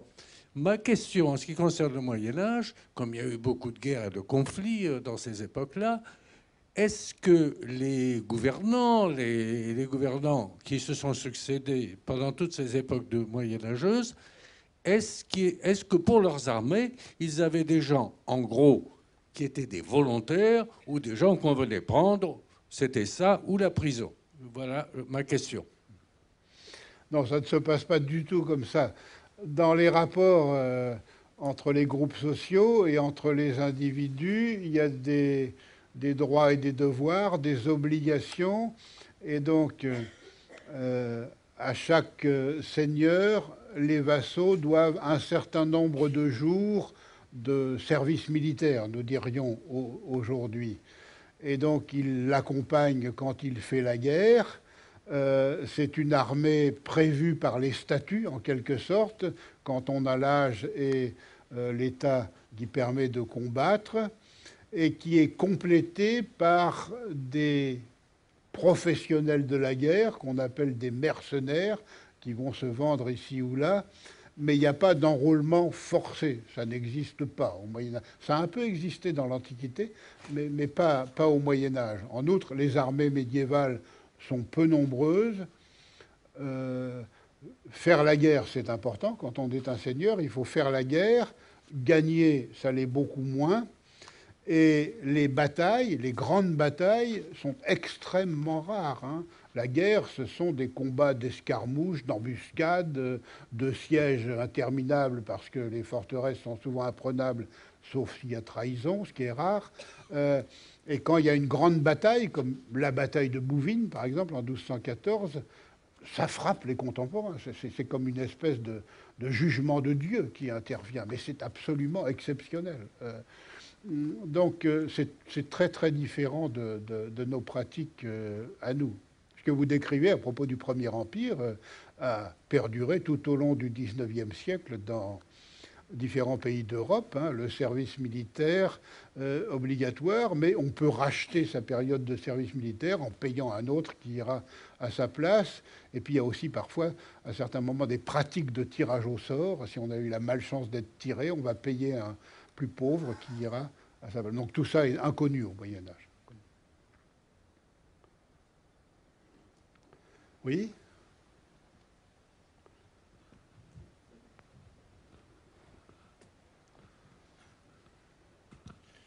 Bonjour. Euh, voilà, euh, vous avez dit qu'il y avait une résistance à la nouveauté au Moyen Âge. Donc je voudrais savoir comment a été vécu le passage de l'architecture romane à l'architecture euh, gothique. Oui, les, contemporains, bien sûr, n'ont aucune idée de vivre à l'époque romane ou à l'époque gothique. Hein. Ce sont des classements qui apparaissent très tard. Il hein. faut attendre les années 1830 pour déjà que le mot roman, dans ce sens euh, architectural, apparaisse. Avant, on, dit gothique ancien. et puis il y a le gothique ancien euh, bourguignon, euh, normand, là où on, dirait, nous, le roman bourguignon, le, roman poitevin, etc. et ce sont des catégories de l'histoire de l'art qui sont un peu artificielles. parce que les contemporains n'en ont pas conscience et que les changements se font très doucement et pas brutalement, et pour des morceaux de l'édifice et pas pour tout l'édifice, et ne se font pas en même temps pour les différentes catégories euh, de l'art, en quelque sorte. Ce sont des catégories appliquées à l'architecture, euh, quant au vocabulaire roman gothique, qui sont pas très pertinentes pour euh, le vitrail, pour l'enluminure, pour la peinture murale, pour l'orfèvrerie, les chronologies ne sont pas les mêmes, les, critères qui définissent le roman ou le gothique ne sont pas les mêmes. Donc ce, sont des, choses à manier avec prudence et dans l'histoire de l'art médiéval telle qu'elle se pratique aujourd'hui, ce sont des mots qu'on a tendance à laisser de côté, un hein, roman euh, et gothique. Mais il n'empêche qu'on a des nouveautés. Alors ce sont des nouveautés techniques dues à des spéculateurs de haut niveau, dont, moi je n'ai pas parlé. Hein. Je vous ai parlé du, commun des mortels, en quelque sorte. Euh, qui, sont, euh, qui arrivent à s'imposer quand même et à se mettre en place. Par exemple, une voûte comme ceci au lieu d'une voûte comme cela, ou bien pour euh, le château fort, le passage du bois à la pierre, beaucoup de résistance, hein, beaucoup de résistance, parce que euh, d'abord ça coûte beaucoup plus cher, et ensuite ça semble déloyal. un château de bois, on peut le prendre en y mettant le feu, un château de pierre, on ne peut plus. Et euh, c'est plus dans la norme des choses. Celui qui a un château de pierre et qui, euh, fait la guerre à d'autres seigneurs qui, n'ont que des châteaux de bois, le combat est absolument inégal, donc il y a une idée d'injustice en quelque sorte. Donc il y a des résistances aux nouveautés techniques, mais les architectes, les techniciens, les savants euh, passe outre quand même avec pour moteur ce désir de faire mieux, de faire autre surtout.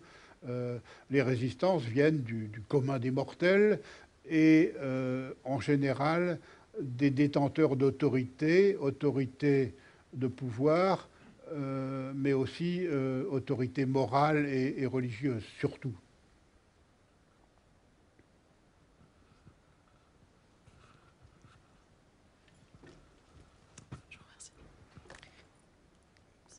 Bonjour. Euh, je voulais d'abord vous remercier pour euh, votre exposé, c'était passionnant. Et ensuite, j'avais une question par rapport à la couleur euh, que portent les, souverains, les autorités, qu'elles soient royales, princières ou, ecclésiastiques. Vous nous avez parlé du noir dans, la cour, dans les cours européennes à la fin du Moyen Âge, mais généralement, les représentations qu'on a, nous, c'est souvent du bleu, enfin les souverains en bleu. Je pense surtout au bleu roi qu'on repère notamment sur euh, les portraits de Saint-Louis. Et je me demandais comment avait évolué en fait la couleur, s'il y avait une couleur euh, précise pour euh, les fonctions d'autorité ou si jamais ça avait évolué progressivement. Non, il y a, à part l'exercice de certains métiers ou certaines activités où y a, il peut y avoir des couleurs, non pas imposées, mais traditionnelles. Par exemple, un bourreau a souvent une pièce de vêtement rouge, mais pour ce qui est des détenteurs d'autorité et les classes supérieures de la société, il y a des modes de longue durée, euh, ça ne change pas d'un coup bien sûr. Euh, au Moyen Âge central, la grande caractéristique, c'est la mode des tons bleus, qui est inexistante pendant le Haut Moyen Âge, qui commence au XIIe siècle. De plus en plus de souverains et de grands seigneurs s'habillent en bleu au XIIIe siècle. Ça va durer jusqu'à la fin du XIVe siècle. Et là, ils vont passer à la mode du noir. Hein, donc faut périodiser, là encore. Et cette mode du noir, elle part d'Italie, elle vient, c'est assez curieux, elle vient de ce que des lois vestimentaires et somptuaires réservent le bleu et le rouge euh, obtenus avec des colorants de grand prix à l'aristocratie. Et alors, les roturiers très riches, souvent plus riches que les nobles, euh, banquiers, grands marchands, etc., n'ont pas droit à ces magnifiques bleus et ces magnifiques rouges. Alors, par dérision, en quelque sorte, ils font exprès de s'habiller en noir, mais comme ils sont riches, ils payent les teinturiers pour obtenir des noirs superbes et coûteux. Les nobles et les princes sont jaloux et se mettent eux aussi à la mode du noir euh, la première cour, qui est la plus riche d'Europe, c'est celle de Milan, à la fin du XIVe siècle. Le duc de Milan commence à s'habiller en noir. Sa fille épouse le frère du roi de France, Valentine Visconti, épouse le duc d'Orléans, Louis d'Orléans, frère de Charles VI, en 1386. Et elle apporte à la cour de France cette mode du noir et la mode des cours italiennes, euh, qui prend euh, feu rapidement, si je puis dire. Et le noir devient à la mode à la cour de France. La cour d'Angleterre commence à imiter la cour de France et ça se répand comme ça. La cour de Bourgogne sacralise cette dimension du noir tout au long du XVe siècle. Et comme la cour de Bourgogne a pour héritière la cour d'Espagne, hein, Charles le Téméraire, euh, ça passe à Charles Quint euh, de manière euh, plus ou moins directe. Et comme au XVIe siècle, la grande cour européenne, c'est la cour d'Espagne, c'est elle qui lance les modes. Il y a cette mode du noir. Charles Quint s'habille en noir toute sa vie. Son fils Philippe II, encore plus souvent que lui, si je puis dire. Ça dure jusqu'au milieu du, XVIIe siècle. Évidemment, ça concerne le vêtement d'apparat. Euh, euh, euh, le, souverain, le prince, le grand seigneur, il a aussi des vêtements de tous les jours. ces modes bleus ou ces modes noirs ou ces rouges magnifiques portés ici ou là, c'est pour les tenues d'exception. Hein. On connaît mieux d'ailleurs, euh, quand on est historien du vêtement, on connaît mieux les vêtements circonstanciels ou d'exception que les vêtements du quotidien. On connaît mieux les vêtements de dessus que les vêtements du dessous. On connaît mieux les vêtements des adultes que les vêtements des enfants. On connaît mieux les vêtements des femmes que les vêtements des hommes, et ainsi de suite. Hein. Il y a de grandes différences dans notre savoir en matière de vêtements, et ça vaut jusqu'au XIXe siècle.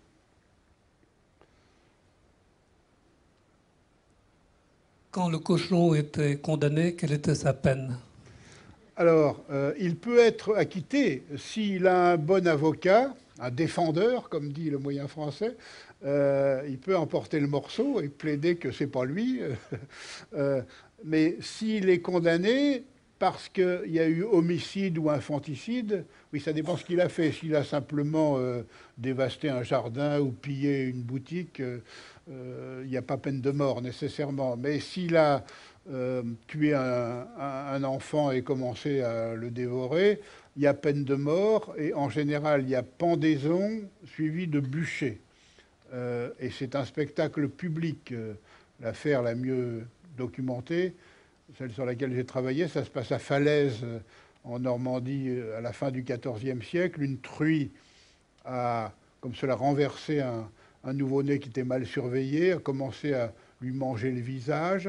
Elle a été attrapée, conduite au tribunal. Le procès a duré plus d'une semaine. On a des, archives qui sont des documents comptables, des dépenses faites pour nourrir et garder la truie. Puis, euh, ce jugement extraordinaire. Elle est condamnée à être traînée rituellement euh, dans les rues de Falaise euh, sur une clé tirée par une jument, puis condamnée à mort, d'abord pendue, mais avant d'être pendue, on a demandé à ce qu'on l'habille avec des vêtements de femme, qu'elle soit mutilée aux mêmes endroits qu'elle avait mutilé le nouveau-né. Une fois qu'elle a été pendue, on a brûlé et euh, jeté ses cendres au vent. Et surtout, le juge Bailly de Falaise avait pris deux décisions inouïes. Le juge, il avait demandé à ce que les paysans alentours ayant des cochons viennent avec leurs cochons pour assister au spectacle de l'exécution de la truie, pour que ça leur fasse enseignement, dit le document. Et il a ensuite demandé à ce que dans l'église de la Trinité de Falaise, une grande peinture soit exécutée pour garder mémoire de l'événement. Et cette peinture était encore visible dans l'église de la Trinité de Falaise euh, vers 1825. Balzac euh, souligne qu'il l'a encore vue, lui. Et aujourd'hui, elle, a disparu. On n'arrive pas à la retrouver. il y a eu des gravures faites sous, l'Ancien Régime. On la connaît quand même. Le propriétaire de l'animal, en général, n'est responsable de rien. On lui demande de faire un pèlerinage en mémoire de l'enfant qui a pu mourir. Et ce qui est intéressant, c'est si on n'a pas pu attraper l'animal coupable, on prend un autre de la même espèce, alors une autre truie par exemple, euh, qui est accusée, qui joue le rôle de l'accusé pendant tout le procès, condamnée à mort, mais on ne l'exécute pas puisqu'elle n'y est pour rien. C'est une actrice au fond, elle a remplacé la truie qu'on n'avait pas réussi à attraper. C'est donner l'image de la bonne justice. Hein. Et quelquefois, au lieu de prendre un congénère qui n'y est pour rien, on fait fabriquer, peut-être par le propriétaire de l'animal coupable qu'on n'a pas attrapé, euh, un mannequin en forme de l'animal coupable, et c'est ce mannequin qui est jugé et pendus et brûlés. On a quelques cas comme cela. Ces procès faits aux animaux apparaissent vers le milieu du XIIIe siècle et vont durer jusqu'en plein XVIIe siècle. C'est-à-dire c'est la période où l'Église en Occident devient une espèce d'immense tribunal et déclare la guerre à tout et à tout le monde, se recroqueville sur elle-même. Euh, euh, euh, tous les déviants, quels qu'ils soient, on voit des hérétiques partout, après on va voir des sorciers partout, il y a des métiers qui deviennent illicites, et même les animaux peuvent être concernés. mais il y a une géographie aussi à faire, il y a des, affaires de d'animaux plus fréquentes dans certaines régions que dans d'autres. Et à l'échelle de l'Europe, là où c'est le plus fréquent, c'est tout l'arc alpin, qui est aussi la grande région des affaires de sorcellerie euh, à l'époque moderne.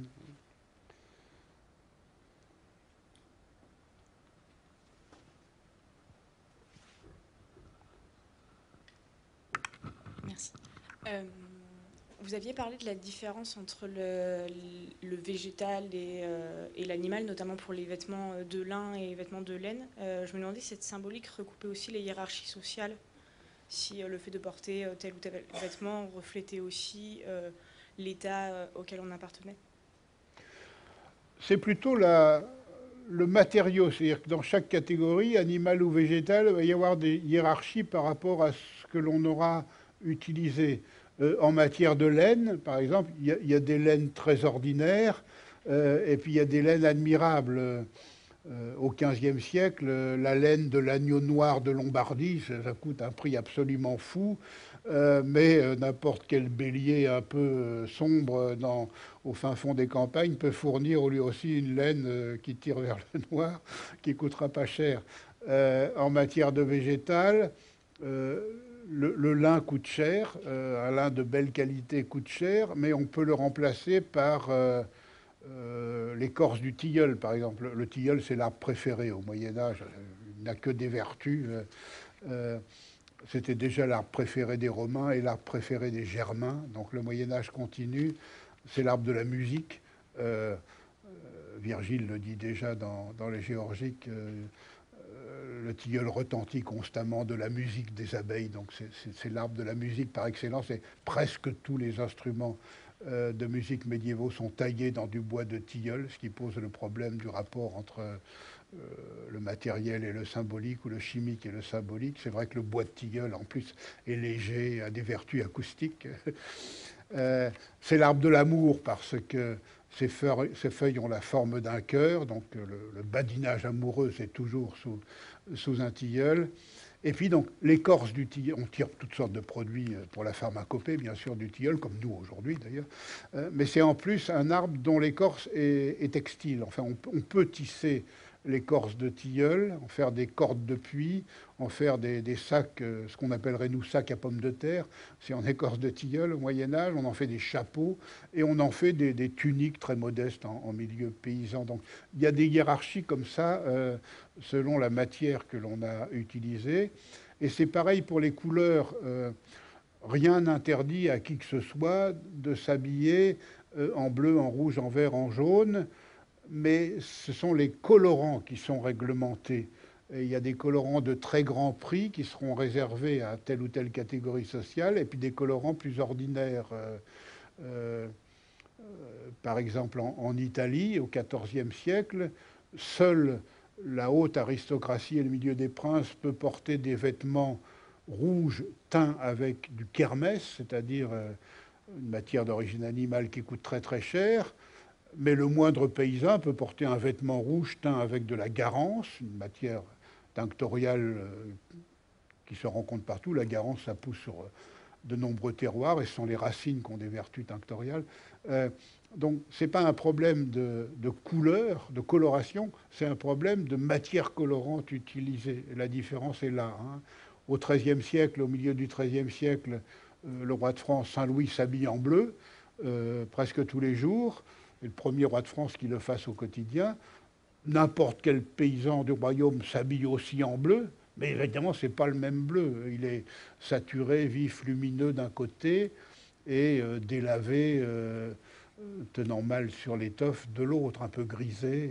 Et pour l'œil médiéval, j'ai l'impression que, contrairement à notre œil à nous aujourd'hui, pour l'œil médiéval, un rouge très saturé et brillant, lumineux, est perçu comme plus proche d'un bleu très saturé euh, que d'un rouge décoloré, peu saturé, pisseux, etc. Hein.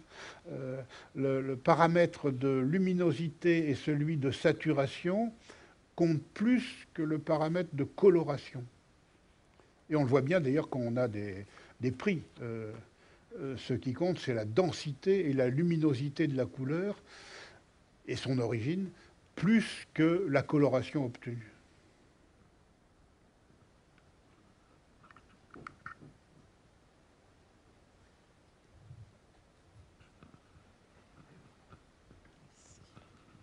Euh, quel était le statut de la femme pendant ces mille ans qu'a duré le Moyen Âge?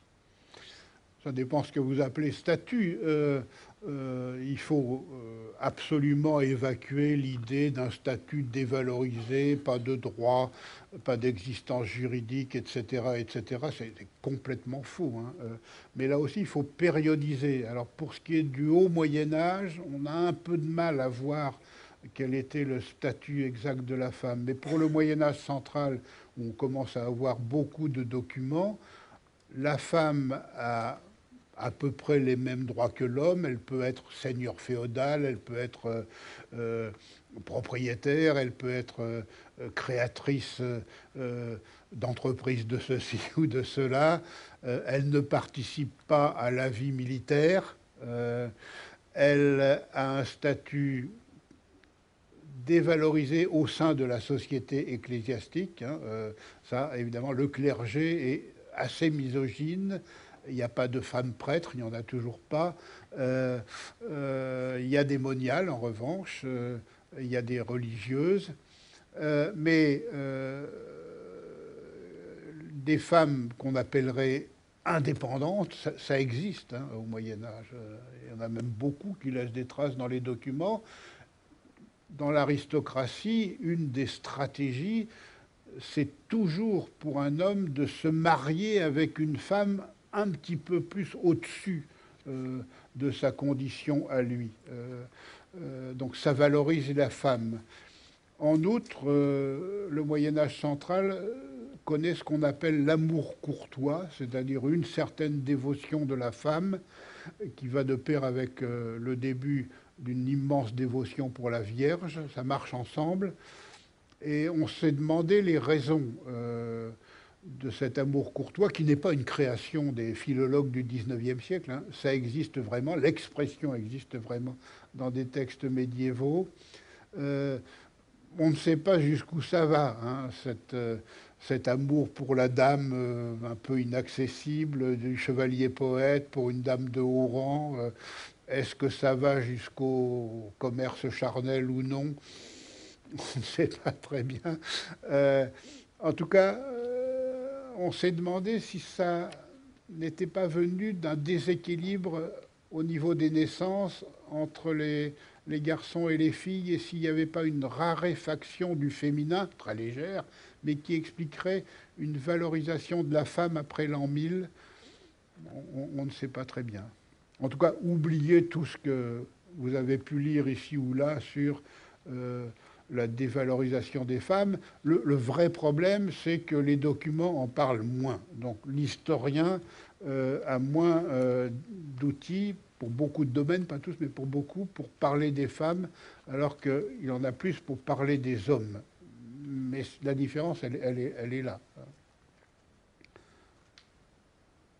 Et les, gender studies, ou ce qu'on a appelé les gender studies, euh, euh, on fait quand même plus de mal que de bien à l'historiographie. Je me souviens quand j'étais étudiant, euh, Georges Duby, mais piquant qui était un homme calme et pondéré, piquant des colères contre deux choses qui le mettaient hors de lui l'Occitanie, qui pour lui n'existait pas, et pas de différence entre la culture du Nord et la culture du Midi, et le, les, les, barbares du Nord euh, écrasant la culture raffinée du Midi. Et puis, cette mode venue des États-Unis, des gender studies, qui ne, correspondait pas du tout à l'état des documents.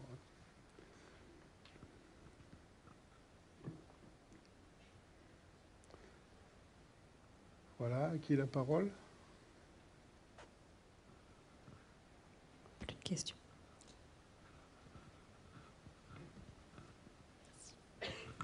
Bonsoir. Euh, moi, ce serait une question par rapport justement à la toilette. Euh, comment ça se passait au Moyen Âge en fait? Alors évidemment, il faut distinguer par euh, classe et catégorie sociale, mais on est très propre.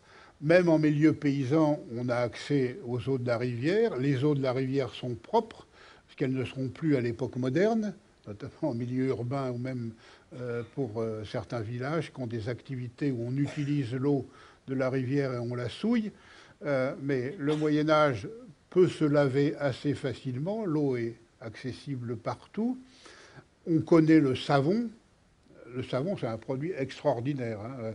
Le savon des Gaulois euh, indépendants, si je puis dire, il est absolument identique à nos savons contemporains, si je puis dire. Euh, ce sont les mêmes produits et le moulage change un peu, la couleur aussi. Euh, c'est un objet qui change très peu. donc on connaît le savon, on a toutes sortes de moyens pour se parfumer les cosmétiques, les phares et les cosmétiques pour les femmes existent. On a de nombreuses recettes. On en a déjà beaucoup pour la romantique.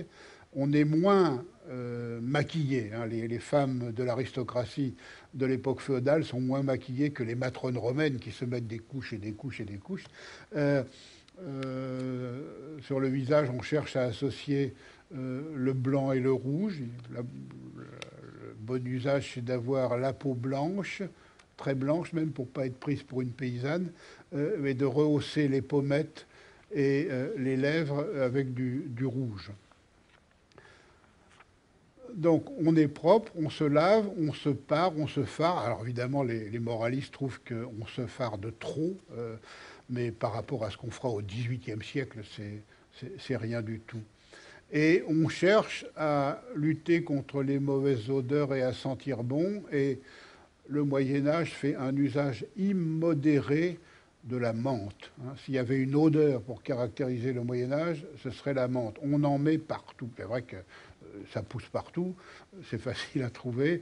Et notamment, on en met sur le sol, y compris dans des maisons modestes. Il y a ce qu'on appelle des jonchés, des jonchés de menthe et associés à autre chose, mais surtout de menthe, renouvelés assez fréquemment puisque la menthe, est, surabondante.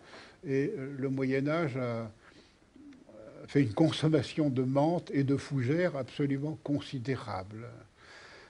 Et en matière de, baies, de fruits, c'est la mûre. La mûre, ça sert à tout.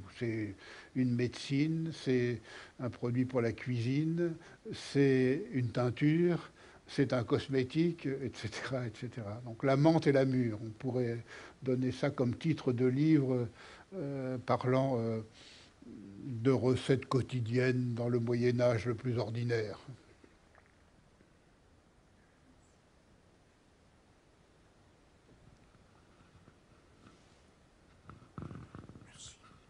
Oui, bonsoir. Bonsoir. Euh, je vais revenir au rapport entre les animaux et l'homme au Moyen Âge. Enfin, J'ai beaucoup apprécié votre livre sur l'ours euh, l'histoire d'un roi déchu. Et, Merci. Et donc je me demandais si c'était dans le haut Moyen Âge qu'il avait été le plus diabolisé ou c'était une évolution progressive ou dans quelle partie d'Europe euh, Parce qu'apparemment en Allemagne, en Allemagne par exemple, il, enfin il y a toujours l'ours d'or par exemple pour le, cinéma. Donc l'ours est vénéré dans l'Antiquité païenne et il continue d'être vénéré dans l'Antiquité chrétienne.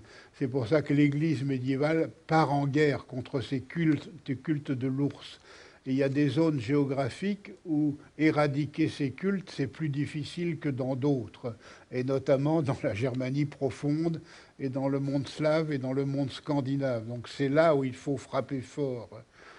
En outre, la lutte physique pour tuer des ours est plus efficace dans certaines régions que dans d'autres. ça a une conséquence sur la vie de l'ours même. en France, par exemple, quand Jules César arrive en Gaule, il y a des ours partout. Si on prend la situation mille ans plus tard, vers l'an 1000, il n'y a plus d'ours à l'ouest d'une ligne qui irait de,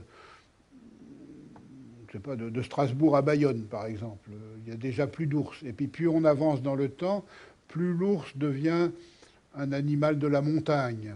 Euh, il recule, il recule. Euh, le dernier dans le Massif central, c'est au XVIIe siècle. Euh, dans les Vosges, au XVIIIe siècle. Dans le Jura, au XIXe siècle. Dans les Alpes françaises, le dernier qu'on ait vu, c'est en 1920. Dans les Pyrénées, vous connaissez la situation. donc l'action de l'homme a, éliminé l'ours et a fait changer son régime de vie, même son régime alimentaire. L'ours antique est, omnivore, c'est même un des rares animaux omnivores, mais quand même carnivore à 80%. L'ours euh, sauvage actuel en Europe, euh, il est toujours omnivore, mais végétarien à 80%. Hein. Et alors, euh, cette lutte contre l'ours, c'est une lutte de l'Église contre l'ours, contre les cultes païens de l'ours. Ça dure quand même 7 ou 8 siècles. Hein. Ça commence avant même l'époque de Charlemagne. Et ça se termine vers le XIIIe siècle parce qu'on a enfin éradiqué ces cultes. L'ours n'est plus le roi des animaux, il a dû céder son trône euh, au lion. Donc il n'est plus un animal dangereux pour l'Église, il est contrôlé, il est ridiculisé, il devient une bête de cirque, il reste euh, un emblème, un gadget, euh, euh, un animal de, fable. Dans le roman de Renard, il est déjà ridicule. Chez La Fontaine, il est encore plus ridicule dans les fables de La Fontaine, etc. etc. Cela dit, quatre, non, trois capitales européennes ont quand même un ours pour emblème, pour des raisons de jeu de mots entre leur nom et le nom de l'ours. Berne en Suisse, hein. En allemand c'est l'ours. Il y a un jeu de mots entre Bär et Berne. Le même pour Berlin. Hein. Berlin, c'est le petit ours, Berlin. Euh, et Madrid, c'est pareil, avec un, vieux mot castillan que j'ai oublié. Mais Madrid a dans ses armoiries un ours et un arbousier. Et les deux correspondent à un, mot, euh, un ancien mot castillan, peut-être influencé par l'arabe, qui, qui forme un jeu de mots avec le nom de Madrid.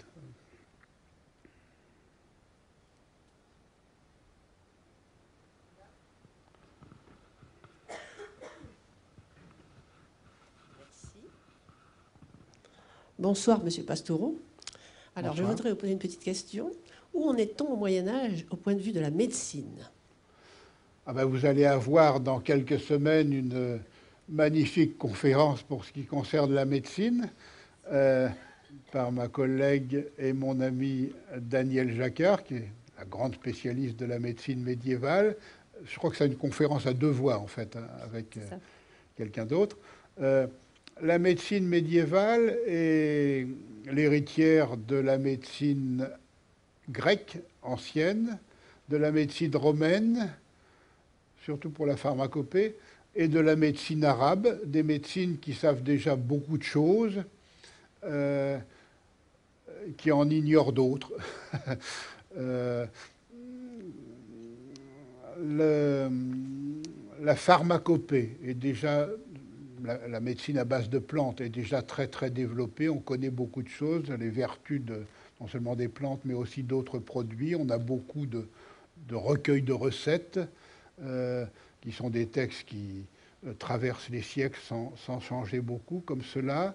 On sait très bien faire un certain nombre de choses concernant euh, les fractures, par exemple, réparer des fractures, mais les Romains savaient déjà le faire. Euh, ce qu'on connaît mal, ce qu'on sait mal faire, c'est tout ce qui est plus physiologique qu'anatomique, hein, en quelque sorte. Le fonctionnement n'est pas toujours très, très bien connu. On a très très peur de tout ce qui relève des maladies de peau, à la fois parce qu'on n'aime pas du tout le, le tacheter au Moyen Âge. Donc dès que quelqu'un a euh, des boutons, euh, on pense que c'est une lèpre ou une peste, et il est ostracisé. On ne sait pas maîtriser ce type d'épidémie. Donc on en a très très peur. Euh, donc il y a, par rapport à nos savoirs d'aujourd'hui, de grandes inégalités, des choses qui sont déjà bien au point et d'autres qui ne le, sont pas du tout.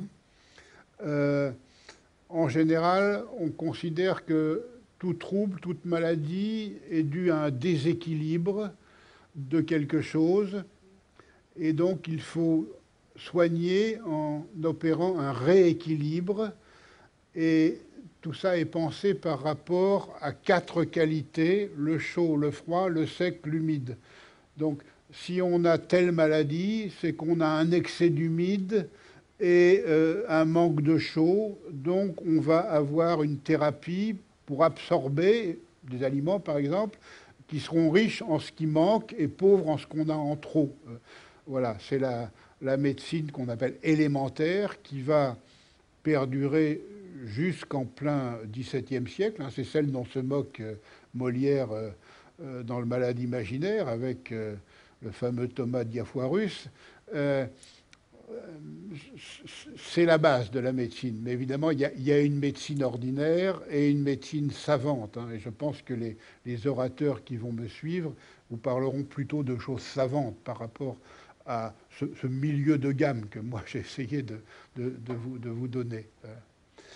Donc la médecine est comparée à une espèce de machine qui a trop de ceci et pas assez de cela, donc faut rééquilibrer. Mais par rapport aussi à quatre catégories de tempérament, chaque homme et chaque femme a un tempérament dominant parmi ces quatre, et alors c'est adapté à son tempérament, ces problèmes de rééquilibrage, de manque. Voilà. Euh, mais il y a des choses qu'on qu'on sait très bien, puis qu'on va oublier, qu'on va redécouvrir. Par exemple, le cochon, euh, la médecine grecque, la médecine arabe et la médecine médiévale savent très bien que l'animal le plus semblable à l'homme du point de vue anatomique et du point de vue physiologique, c'est le porc. Et dans les facultés de médecine au Moyen Âge, comme l'Église interdit la dissection du corps humain, pour enseigner l'anatomie humaine, devant les étudiants, on dissèque le cochon ou la truie avec l'idée qu'à l'intérieur, c'est tout pareil. Et de fait, notre savoir d'aujourd'hui le confirme, à l'intérieur, c'est tout pareil. En effet, euh, c'est l'animal le plus proche de l'homme. Euh, euh, on parle toujours du pourcentage d'ADN commun entre l'homme et le singe. On oublie de dire que pour l'homme et le cochon, c'est quasiment pareil. Mais comme le singe est protégé et le cochon non, les emprunts pour greffe d'organes, greffe de peau, etc., se font sur le porc et pas sur le singe. Il y a moins de rejets en plus. Mais ça, le, Moyen Âge le sait déjà. Je suis à peu près persuadé que les, rejets du porc qui existent dans différentes cultures et religions viennent de, ce cousinage beaucoup trop grand. manger du porc, c'est être cannibale, au fond, tellement euh, ça ressemble à l'être humain. Hein.